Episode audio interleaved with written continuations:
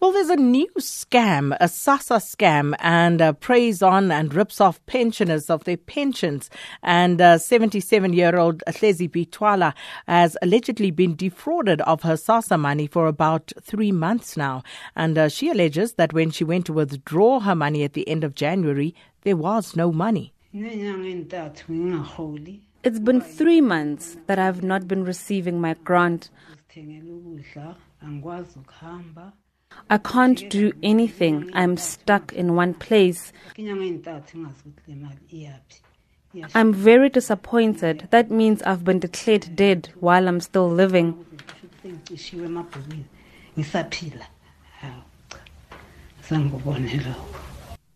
Twala says upon inquiring at the post office, uh, she was told that a new card had been issued under her profile and that withdrawals had been made in Ermelo and Vryheid. I didn't lose my documents and my SASSA card because I live alone. I keep them safe. They are always with me all the time wherever I go.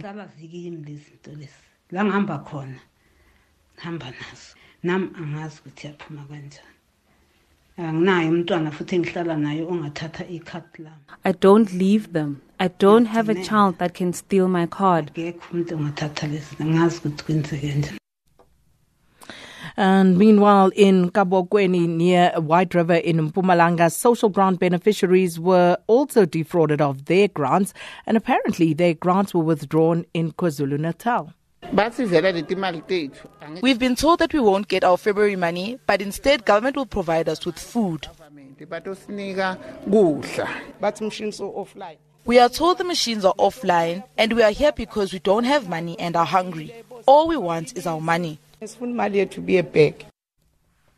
And for more on this matter, we join on the line now by spokesperson uh, for the South African Social Security Agency, SASSA, Mr. Paseka Letsatsi. Mr. Letsatsi, thanks for your time this afternoon. Good afternoon, Sakina, and good afternoon to the listeners as well.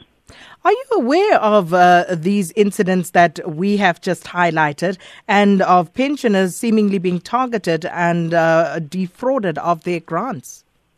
Look, Sakina, we have picked that uh, issue, um, but uh, what we have simply done together with the South African Post Office, there are processes which would want to engage beneficiaries uh, so that we're able to cap this particular I mean, uh, thing from happening. But uh, we can safely say that uh, the matter was reported to us, and our fraud management unit uh, is busy tackling the matter. So uh, you're saying they're busy tackling the matter. Do you have uh, some uh, figure that you can give us uh, regarding the extent of this problem? How many have you picked up on thus far? We have picked up uh, close to about 500 cases, um, but all over the country, where uh, this particular syndicate is operating in terms of cloning people's cards and so on. You can also remember, Sakina, I think three to four months ago, there were some serious robberies which took place within the warehouse where certain cards were stolen. Uh, but the matter is between us, SAPO, and the South African Police Services. And uh, we think the South African Police Services is in the process of investigating uh, this matter. In both instances, there were withdrawals made in KwaZulu Natal, and you talk about a syndicate.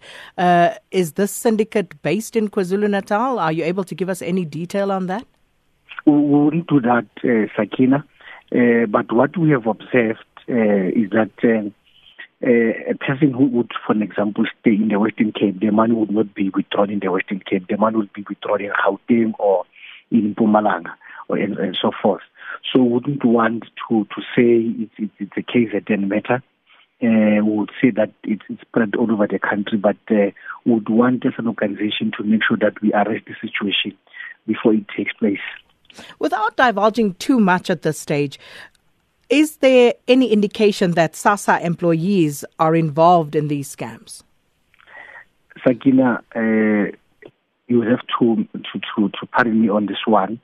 Um, what, what, what is going to happen uh, is that uh, there is a report that is going to be compiled and once uh, we have compiled that report, we then make it uh, public. But what we are worried and what we don't want to do currently is to uh, arrive at a conclusion before investigations are completed. But uh, we can safely say uh, when first thing happened, because uh, this is not for the first time beneficiaries are being defrauded. When such things happen, you might find that in some instances there is uh, someone who's working with uh, this syndicate from inside. But uh, unfortunately, when investigations are at this sensitive stage, you don't have to make statements and start blaming people. So, one of the issues here is that the pensioners are alleging that SASSA uh, is refusing to reimburse them. Can you just give us clarity on this? They said that they are receiving food parcels, but what about their actual grants? What is the situation around that? Look, Sakina, I think what we need to do as an organization, we need to to make sure that proper processes are followed. And when a, a pensioner goes through that particular uh, process, we assess the situation, and after assessing the situation, therefore say this this this individual would need what we call social relief of distress, because the intention here is to make sure that a pensioner does not go to bed hungry.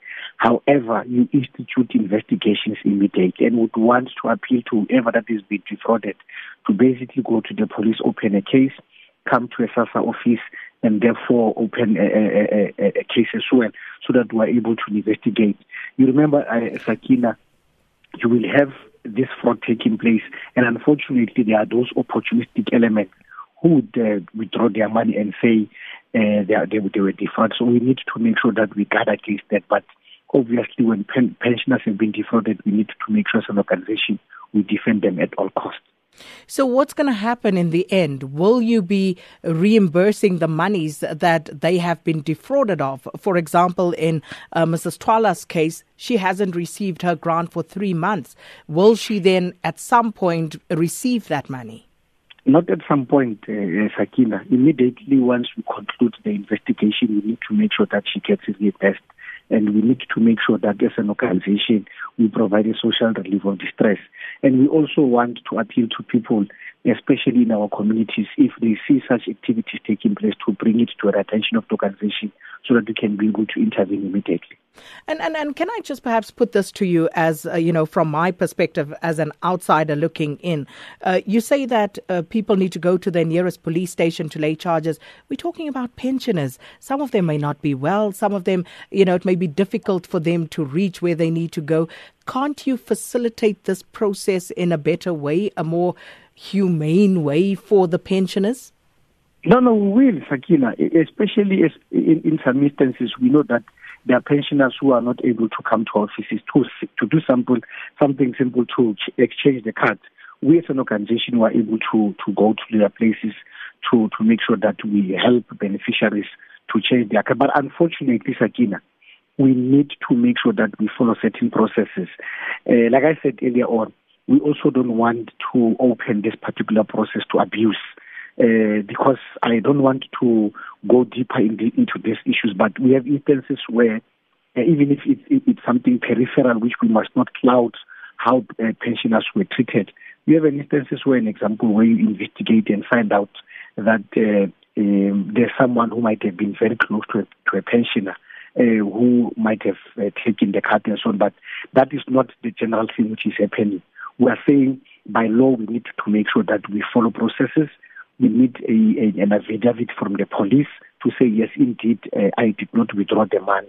Uh, you can imagine, Sakina, tomorrow you can, you have people who, you have these guys who are called um, Abomashonisa, who usually take uh, uh, cards of the pensioners and and and uh, month end they go and withdraw people's money and so on. So what, what we are trying to do here, Sakina, is not to make the life of a beneficiary difficult but we try to make sure that we close loopholes so that people don't abuse the system. But we can uh, assure, I mean, you that uh, we'll definitely make sure that in such instances where a pensioner is not able to come to us, we'll definitely go to them. Thank you so much, Mr. Pasikalit, uh, um, uh, uh, Mr. Paseka Letsatsi, SASSA spokesperson.